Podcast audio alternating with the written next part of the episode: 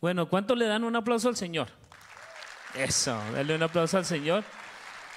Vamos a darle el aplauso, dígale, Señor, háblame en, esta, en este tiempo porque tienes algo para mí. Amén. Déjeme hago una oración, Señor, en el nombre de Jesús. Damos gracias porque nos permites estar aquí, por el privilegio, Señor, de poder hablar de, de lo que tú haces, de tu palabra. Gracias, Señor Padre, por nuestros pastores que están de vuelta, Señor, pero te damos gracias, Señor, porque tú vives en nuestros corazones, Señor, y nos da la oportunidad, Padre bendito, de decírtelo. Te amamos, Señor, en el nombre de Jesús. Amén y amén. Y déjame le digo, ¿a cuánto les gustan las matemáticas? Híjole. A ver, este, ¿a quién le gustan las matemáticas? Y algunos no. Bueno, este, esta predicación es matemática ahora. ¿eh? Pitagórica, raíz cuadrada. ¿Sí se acuerdan de eso? Que dice, no, de Baldor, de, no, no.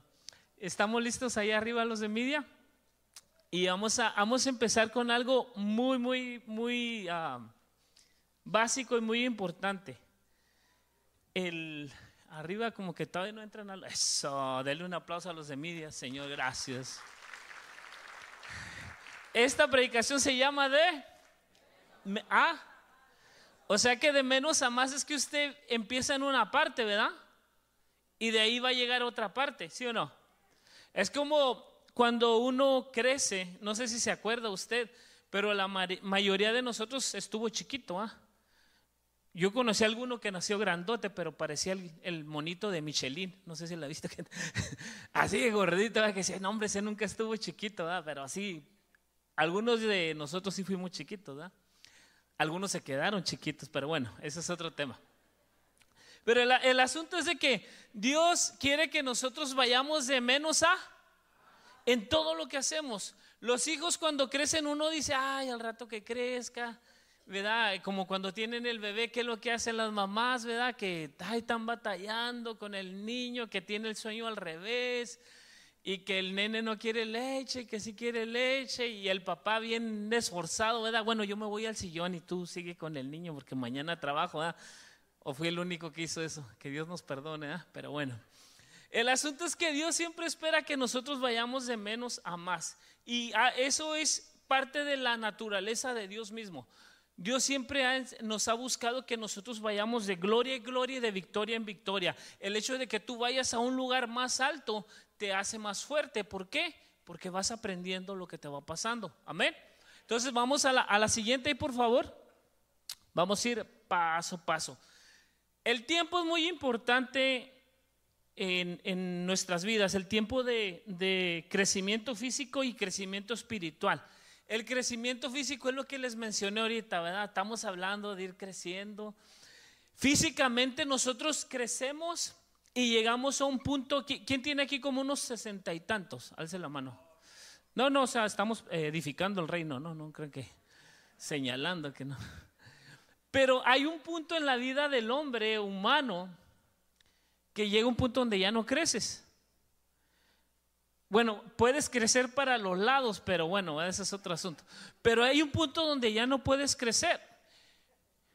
Pero hay una parte muy importante donde nunca dejas de crecer y es el área espiritual. O sea que los jóvenes de 65 para arriba no dejan de crecer.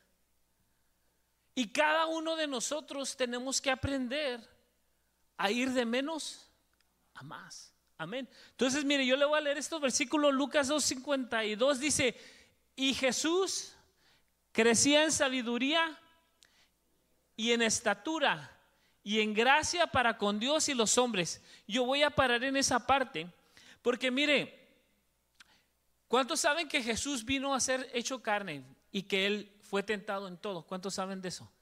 Entonces, Jesús pasó por muchas cosas, por muchas situaciones humanamente. Y algo que uno debe de entender es que Jesús vino a ser el modelo, el modelo para nuestra vida. Si nosotros queremos una vida de plenitud, una vida de gozo, una, una vida de prosperidad, una vida de, de alegría y de paz, ¿a quién tenemos que buscar? El ejemplo de Jesús. No tenemos que poner la mirada en el hombre, sino en Jesús. Entonces, aquí vemos unos ingredientes muy importantes que era que Jesús crecía. Fíjese quién, el Hijo de Dios, no estamos hablando de cualquier persona. Jesús crecía en sabiduría, en estatura, obvio, pues, ¿verdad? Tuvo que crecer, así como algunos de aquí, ¿verdad? Que crecimos. Y en gracia para con Dios y con los hombres. Entonces, algo que yo quiero, yo quiero acentuar en esa parte es que esas cuatro etapas que Jesús, eh, esos cuatro principios donde Jesús creció son para nosotros. ¿Cuántos quieren recibir de esos? ¿Cuántos tienen el hambre de recibir de eso? Yo cuando eh, eh, Dios me puso en este tema, realmente yo lo anhelo. Y vamos a ir en esa parte. ¿Me pones el que, el que sigue, por favor?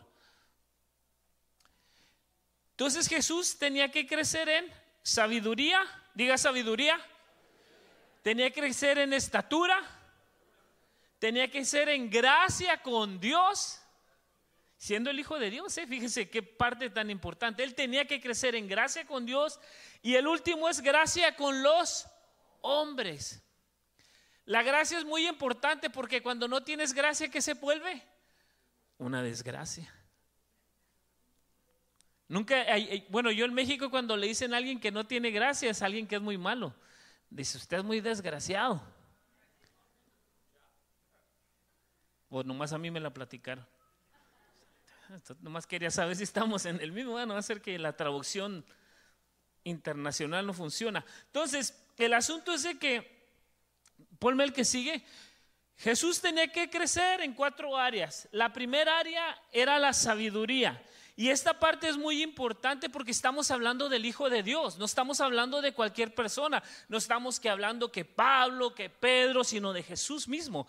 Y esta parte muy importante que Jesús crecía en sabiduría, yo les voy a leer en, Primera de Corintios del 1 al 30 y dice, mas por él estáis vosotros en Cristo Jesús, el cual nos ha sido hecho por Dios sabiduría justificación, santificación y redención. Aquí hay una parte mucho, muy importante y se dice el cual, el cual nos ha sido hecho por Dios sabiduría o la esencia de que Jesús, en él había sabiduría, pero estamos hablando del Jesús físico ahora, que quiero que le ponga atención. Proverbios 1 del 7 al 9 dice, el principio de la sabiduría es el temor a Jehová. Entonces Jesús tenía muy claro que para llegar a su propósito, él también tenía que aprender. Él también se tenía que dejar moldear. Él sabía su propósito, pero era un proceso de ir de menos a más. Así como tú y como yo. Entonces Jesús, para crecer en sabiduría, tenía que haber el temor a Jehová, el temor a Dios. Y el temor no es que llegue yo y te haga ¡bu! y tú, ay, no. No, no no es si no es el temor, es que en tu corazón, en tu mente, tengas el, el, el, deseo de no fallarle al Señor. El deseo de decirle, Señor, es que no te puedo fallar a ti. Ese es un temor reverente al Señor. Entonces, la primera parte es cómo Jesús adquirió sabiduría. Aplicando el principio, el temor a Jehová, leyendo su palabra. ¿Cuántos leemos aquí la palabra? Tenemos que saber de ese Dios que hablamos, es el Dios que, queremos que haga milagros. ¿Cómo podemos aplicar algo que no conocemos? ¿Cómo puedo poner yo una inyección a alguien si no sé lo que le estoy poniendo? No sé si le va a ayudar o no. Entonces, Dios quiere que nosotros aprendamos el principio de la sabiduría leyendo, aplicándolo. Que sepas qué es lo que necesitas para tu vida, que sepas qué es lo que tu familia necesita.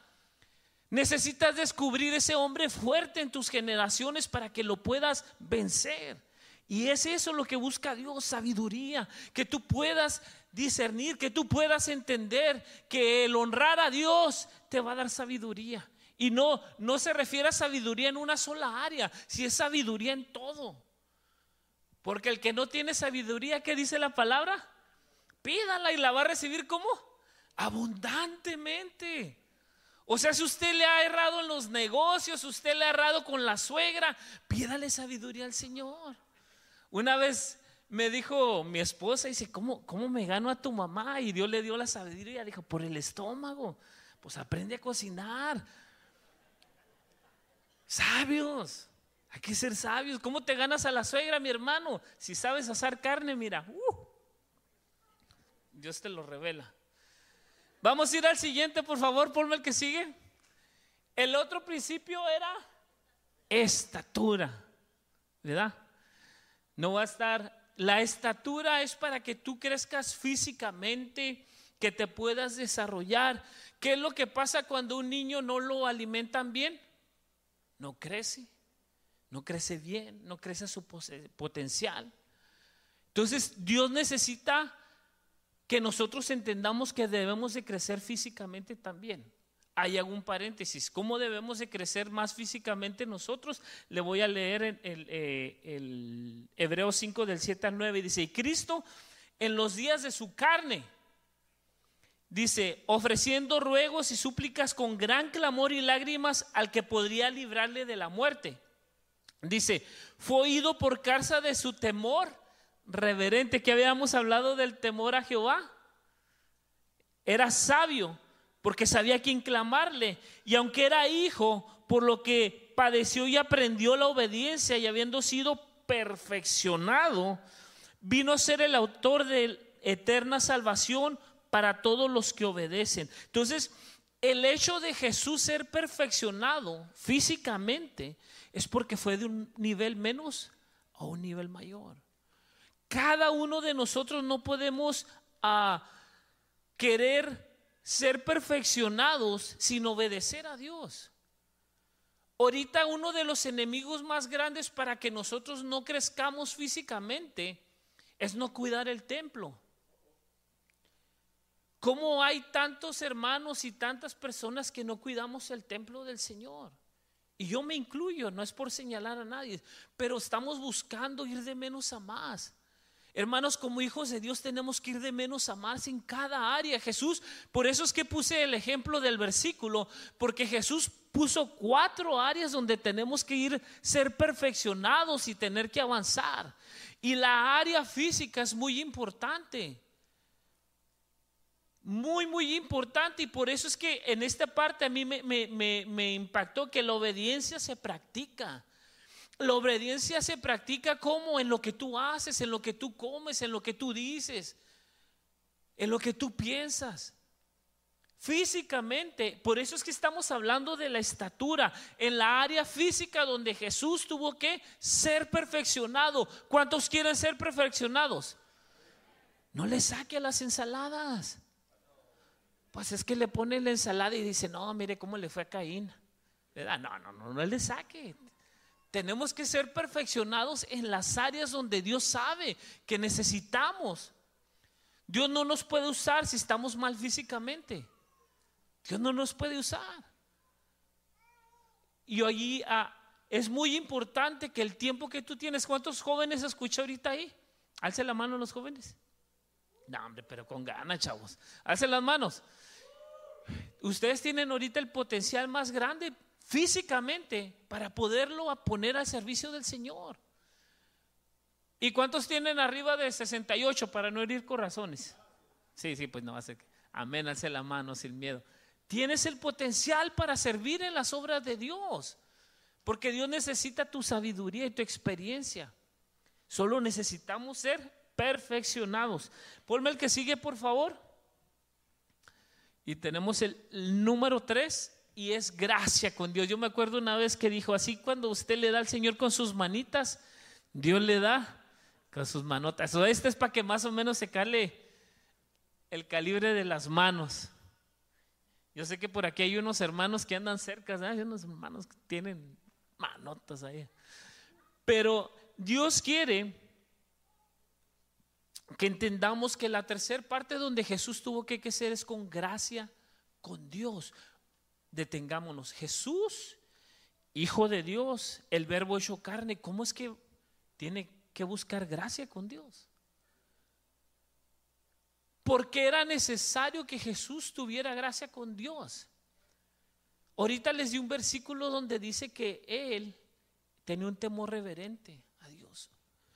Cuando tú entiendes el honrar a Dios en todo lo que haces, cuando tú entiendes el ser reverente al Señor, cuando tú buscas agradarle al Señor, no a los demás, Dios se agrada de eso. Dios se agrada con eso y les voy a, les voy a leer en Efesios 2 del 8 al 10. Dice, Dios los salvó por su gracia cuando creyeron.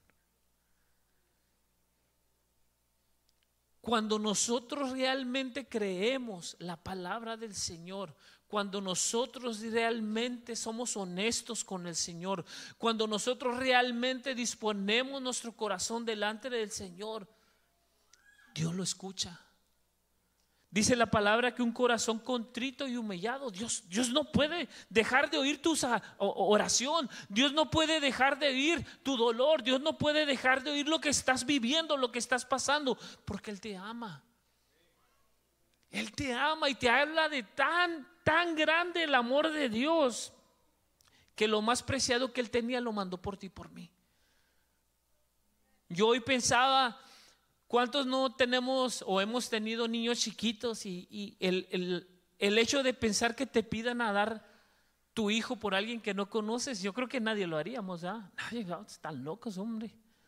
Les regalo si quieren a Firulais, bueno, ni ese, ¿verdad? Porque ya lo queremos mucho, pero ¿cómo? O sea, yo cómo voy a darle algo que amo tanto, que lo he esperado tanto, que realmente eh, alegra mi vida, alegra mi corazón por alguien que ni siquiera se agrada por alguien que ni siquiera que le interesa, pero ese es el Dios que tenemos.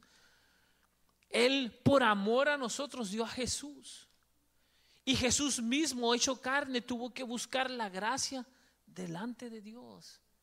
Cuando Él fue eh, llevado al punto donde le pide al Padre que pase de Él esa copa, él acude al Padre porque él buscaba la gracia de Dios. Decía, Señor, ira, pasa de mí esta copa, pero que no se haga mi voluntad, sino tu voluntad. La gracia hacia el Señor. El decir, Señor, no soy yo, sino eres tú. Cada uno de los, de los grandes ah, servidores, hijos de Dios que vemos en la palabra, entendieron eso, el buscar la gracia delante del Señor. Decía Pablo, algo que a mí me impactaba con Pablo es que decía, hey, yo, yo ahorita, yo quisiera estar ya con el Señor en la presencia. Estamos hablando que él ya se quería morir. O sea, dice, yo para qué estoy aquí, pero por ustedes, yo sigo aquí. Él entendió que la gracia de Dios, el buscar agradar a Dios, iba aún más allá de su valor físico. Y hoy en este día Dios te está, Dios te quiere llevar de menos a más. Dios quiere que tú entiendas que tienes que buscar ser perfeccionado, ir en ascenso en buscar la gracia de Dios. ¿Cómo lo vamos a lograr? Lo estamos viendo ahorita. ¿Cómo es Jesús que lo logró? Vamos al último punto que tengo ahí. Gracia con los les voy a leer ahí en el, eh, el versículo que, que tengo. Y dice, digo pues que por gracia que me es dada a cada cual que está entre vosotros, mas no tenga más alto concepto de sí que el que debe de tener, sino el que piense de sí con cordura conforme la medida de la fe que Dios repartió a cada uno de nosotros. Yo me detengo aquí y era Pablo hablando que digo, por la gracia que me es la gracia, usted mira a este muchacho así como está. ¿Cree que tenga gracia? Yo creo que no, no, se corre si le aplastas. Um, se me hace que no. Bueno, el asunto es que este chico sonríe. No se pudo, pero hágale cosquillas, a ver, hágale. Cuando tú tienes la gracia de Dios, y la pides delante de los hombres, Dios te da un favor bien tremendo. Tú llegas a un trabajo y mira, ni siquiera tienes que decir nada y llega la gente y se te acerca y dice, oye, ¿tú eres cristiano? ¿O nunca te han preguntado? Preocúpate si nunca... La gracia de Dios delante de los hombres es bien importante en tu trabajo, en, lo que todo lo que tú haces, en todo lo que tú emprendes. ¿Cuántos tienen negocios aquí? Alce la mano. Álcelo sin miedo, no le saque, no le van a pedir trabajo, bueno, a lo mejor, pero alce la mano sin miedo, porque Dios lo va a prosperar. Ah, ¿verdad? Ay, sí, aleluya. Gracia con los hombres. Mire, algo que es bien importante y lo platicaba con un amigo que, que lo aprecio mucho, es que si Jesús no hubiera tenido gracia con los hombres, ¿cómo cree que le hubiera ido de carpintero? Porque él era carpintero. ¿Habría tenido trabajos? No. Por eso es que Jesús tuvo que aprender esos cuatro principios de buscar la gracia con Dios y la gracia con los hombres, hermanos. Si tú no, tú has visto que se te cierran las puertas, que no es tan fácil que se te abran las oportunidades, es porque no le has pedido a Dios gracia delante de los hombres. Necesitamos romper esa barrera, ¿verdad? Decir, no, no es que nosotros los, los Enriques nunca nos reímos, mentira del diablo. Tu gracia, que se note, no que pase lo contrario, que lleguen y te miren y dicen, este tiene lo contrario de gracia, ¿verdad? O se mira así, ¿verdad? No podemos ser eso. Tú tienes que ser algo atractivo para los que no conocen de Dios. Yo no puedo decir que soy hijo de Dios y nunca me conocen en el trabajo. Nunca oro por la comida. Nunca hago nada porque no quiero que sepa. No es eso. Dios está buscando que haya gracia delante de los hombres. Tú no quieres ser bendecido, no quieres que tus hijos aprendan a ser bendecidos, no quieres que tus hijos tengan las mejores oportunidades. Enséñale la gracia de Dios, enséñale la gracia con los hombres, porque eso es lo que le va a abrir las puertas. Dale un aplauso al Señor.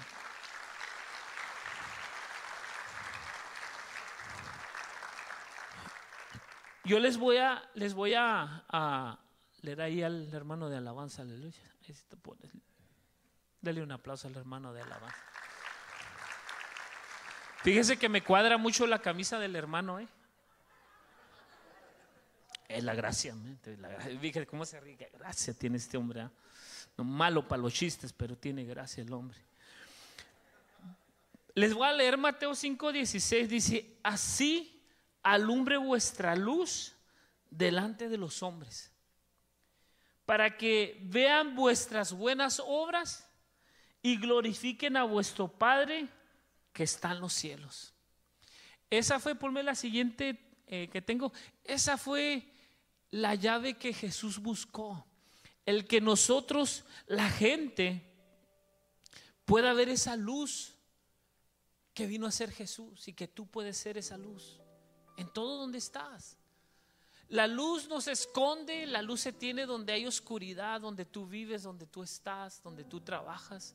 Pero algo más importante es que se vean vuestras obras. Yo no puedo decir que soy hijo de Dios si robo. Yo no puedo decir que soy hijo de Dios si sigo adulterando, si sigo fornicando, si sigo haciendo las cosas que no le agradan a Dios. No os engañéis. Dios no puede ser burlado. Dios quiere que tú y yo podamos ser luz, que en cuanto tú entres a un lugar, la luz de Jesús resplandezca. Que cuando tú llegues a un lugar, sepan ir a ese, a ese, a ese hombre le va muy bien porque es justo en sus precios. Ese men le va muy bien, ¿por qué? Porque su palabra la honra.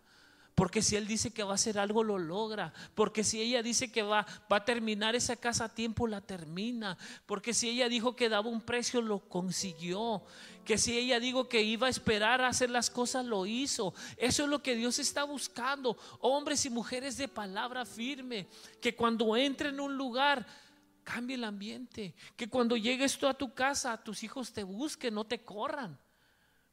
Que cuando tú llegues a tu casa, te crean lo que tú dices, porque mira, aquí en la iglesia todos podemos creerte, todos pueden creer lo que yo digo, pero los que viven conmigo saben cómo vivo. Yo prefiero que la gente, la gente siempre va a hablar, bien o mal, siempre va a haber alguien, pero yo prefiero que la gente siempre hable y no sea yo el que diga. Yo no sé cómo tú te miras, pero que, que la gente pueda hablar y pueda decir, ¿sabes qué? Él es un buen hombre, ¿sabes que Ella es una buena mujer. Sabes, tengo un problema, mira, ella puede orar por ti. Porque aún la gente que no conoce de Dios o pelea con Dios sabe quién es el Hijo de Dios. En tu familia, en tu hogar, en tus casas, a mí ahorita me ha pasado algo que, que ha quebrado mucho mi corazón. Yo tengo una tía que quiero mucho, y le digo la, mi pequeña guerrera, pues obvio, ¿verdad? pequeña, tamaño bolsillo. Pero tiene tiene 10 años luchando contra el cáncer. Y yo hablaba con ella y platicaba y, últimamente ha habido más quebrantos de salud. Pero algo que me quebró mi corazón y le soy bien honesto, es que ella me decía, oye, es que ¿quién le va a hablar a la gente de Dios? Y eso a mí quebró mi corazón porque digo, Señor, yo hablo con la gente en las células de ti, me pueden poner a predicar a ti, pero no es suficiente. Allá afuera, donde estamos, donde vives,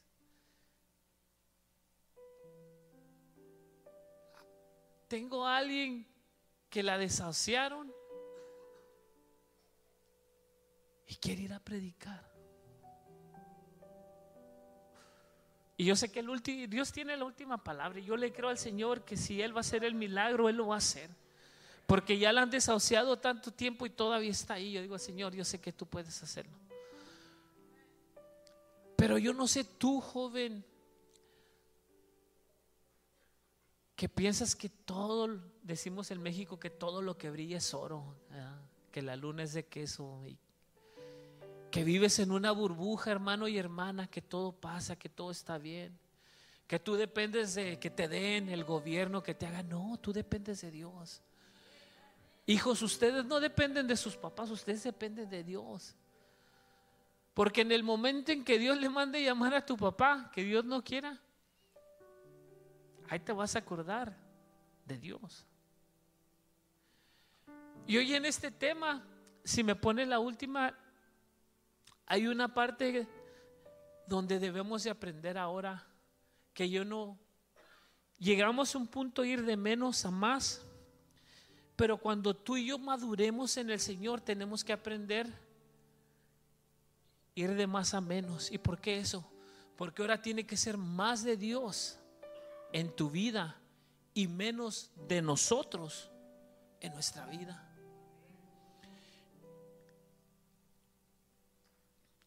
Dios quiere en este tiempo que tú y yo entendamos estos principios. ¿Por qué? Porque estamos empezando el año, es el primer mes del año.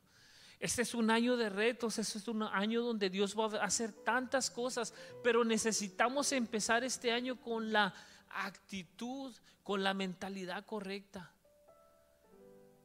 No caigamos en ese año que Quisimos hacer tantas cosas y tantos deseos y no lo logramos. ¿Y sabes cómo te acuerdas que no lo lograste con ese mismo libro de sueños de hace cinco años? Que ya la troca que pedía ya hasta pasó de modelo, porque pues ya como cinco o seis años, ya, no, ya, no, ya no quiero esa, Señor.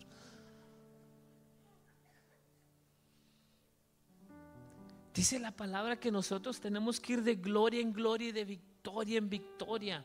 Cuando hay una victoria es porque hay una batalla. Cuando hay una batalla es porque hay luchas. Cuando hay luchas es porque estás en este mundo. Porque Jesús te dijo, en el mundo vas a tener aflicciones. Hermano, no nos podemos derretir en un mundo donde hay luchas. Es como que tú llegues y haya guerra y hay balazos y todo. Si tú estás con tu banderita blanca, no te van a hacer caso, están tirando balazos. Tú te puedes cegar y decir, yo me hago un lado, yo no quiero perfeccionarme, yo no quiero crecer, yo no quiero avanzar, yo no quiero luchar.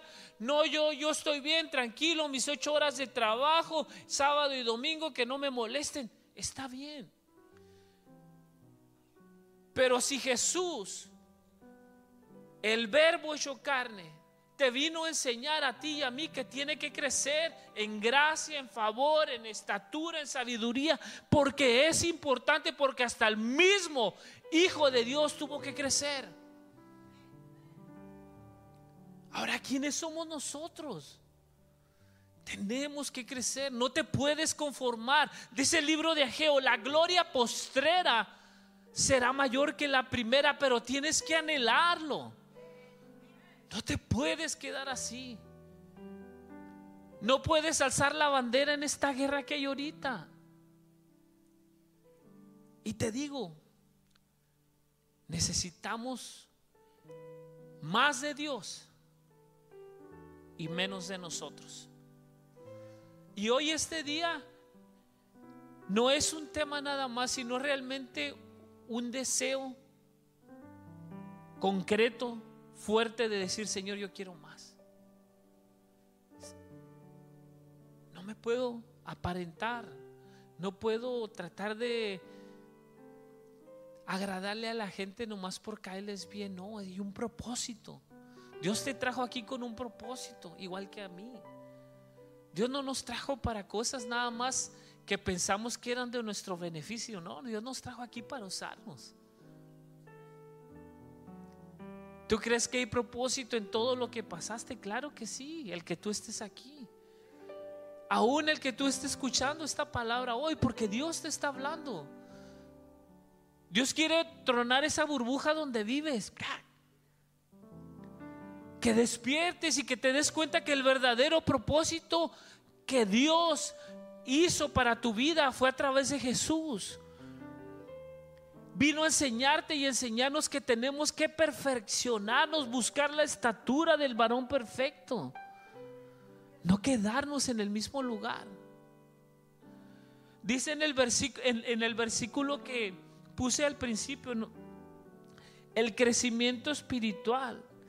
Y dice ahí en Hebreos 5:12, dice que tenéis necesidad de que os vuelva a enseñar cuáles son los primeros rudimentos de la palabra de Dios. Y habéis llegado a ser tales que tenéis necesidad de leche y no del alimento sólido. Y todo aquel que participa de la leche es inexperto en la palabra y justicia, porque es niño. Pero el alimento sólido es para los que han alcanzado madurez, para, para los que por el uso tienen los sentidos ejercitados en el discernimiento del bien y el mal. Hermano, ya no podemos anhelar ese biberón.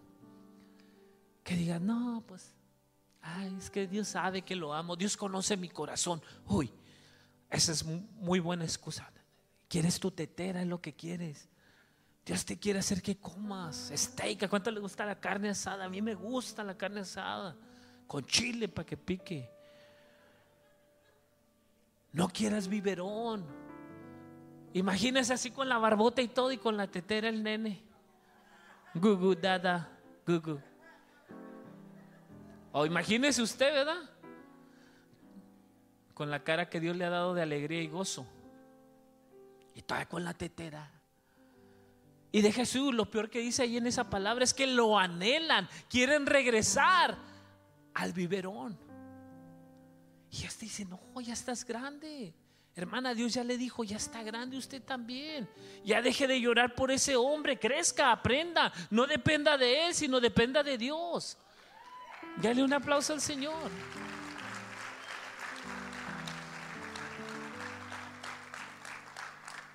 Yo nomás voy a cerrar ahorita con esta parte y voy a hacer una oración.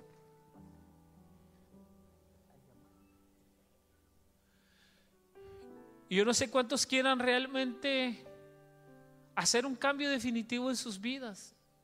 Que realmente diga, voy a dejar el biberón, voy a crecer, tengo que madurar, tengo que luchar, tengo que vencer.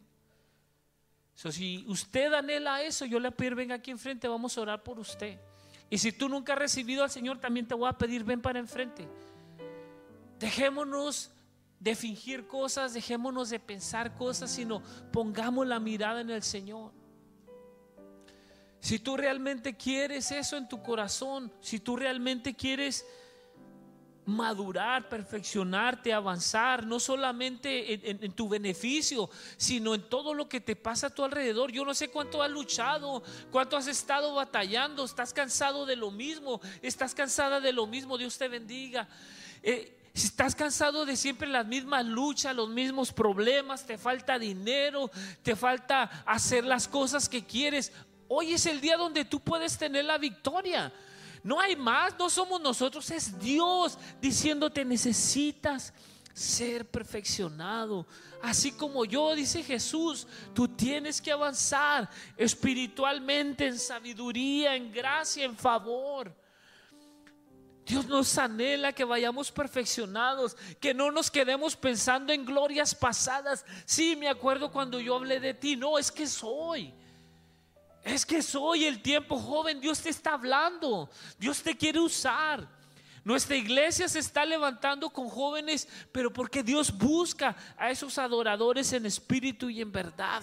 Dios los está buscando. Y es aquí. Es el momento en que tú decidas soltar ese biberón y decir, Señor, yo quiero más de ti. Yo le voy a pedir que Dios empiece a hablar, que el Espíritu Santo empiece a tocar a tu corazón. Que tú que estás aquí enfrente y tú que estás ahí sentado puedas puedas entender que no somos solo los que estamos aquí enfrente, eres tú, Dios te está hablando también a ti. Dios está hablando y te está diciendo, hey, no te puedes quedar donde estás. No puedes vivir del pasado. No puedes vivir de glorias pasadas. No puedes quedar pensando que por ser, haber sido hijo de, de, un líder, por ser hijo de un pastor, por ser hijo de, de alguien compuesto y autoridad, tú dices, no, yo ya no, no. La gloria postrera, la gloria postrera será mayor que la primera. Lo que nunca has visto, lo que nunca te habías imaginado son los planes de Dios para tu vida. Solo necesitas anhelar crecer y decir, Señor, ya basta de fingir, ya basta de dudar, ya basta de pensar que son las personas las que no me quieren. Es que te ha faltado la gracia de Dios. Es que te ha faltado pedir la gracia de los hombres. Te ha faltado pedirle al Señor, Señor, ayúdame tú a mí, Señor. El Espíritu Santo habla cada una de estas vidas. Habla a cada uno de estos corazones, Señor. Tú has visto su carga, tú has visto su aflicción, Señor. Aún los que se quedaron sentados, Señor, tú sabes que necesitamos avanzar, Señor. Y yo me incluyo, Señor. No puedo quedarme pensando que he hecho algo si realmente veo que alguien, Señor, que físicamente no puede hacer el hablar de tu palabra, anhela hacerlo, Señor.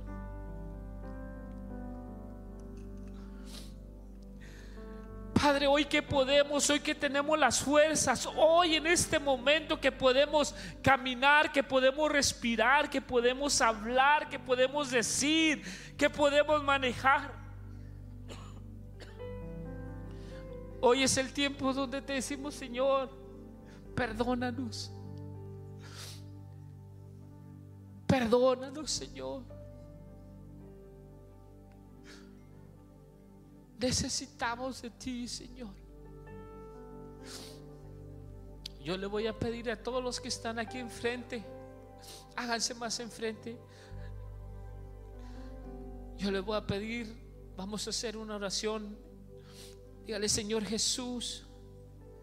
Dígale fuerte, Señor Jesús. Hoy venimos delante de ti. Porque realmente necesitamos cambiar. No hay, no hay duda, Señor, que necesito avanzar, que necesito crecer. Padre, yo te pido, Señor, que laves mi mente, mi corazón que Padre bendito, perdones todos mis pecados, todas mis maldades. Que escribas mi nombre en el libro de la vida, Señor. Padre, yo reconozco que tú eres mi Salvador, Señor Jesús. Te reconozco como mi único y suficiente Salvador. Padre, yo te pido, Señor, que inquietes mi corazón. Dile, inquieta mi corazón. Inquieta mi corazón. Padre, mi, mi mente y mi corazón se perfeccionan. Se perfeccionan en ti. En el nombre de Jesús. Déjeme hago una oración por usted, Señor. Yo vengo orando por cada uno de estos hombres, cada una de estas mujeres, Señor. Yo creo, Señor, que este es el año más sobrenatural que ellos verán en su vida, Señor. Porque desde hoy ellos están marcando la línea, Señor, para empezar este año, Señor, como nunca antes, Señor. Hoy podemos decir, Señor, que la gloria postrera se queda ya, Señor, y, y, viene lo mejor para nosotros, Señor, porque te creemos, dígale, porque te creemos, Señor. En el nombre de Jesús.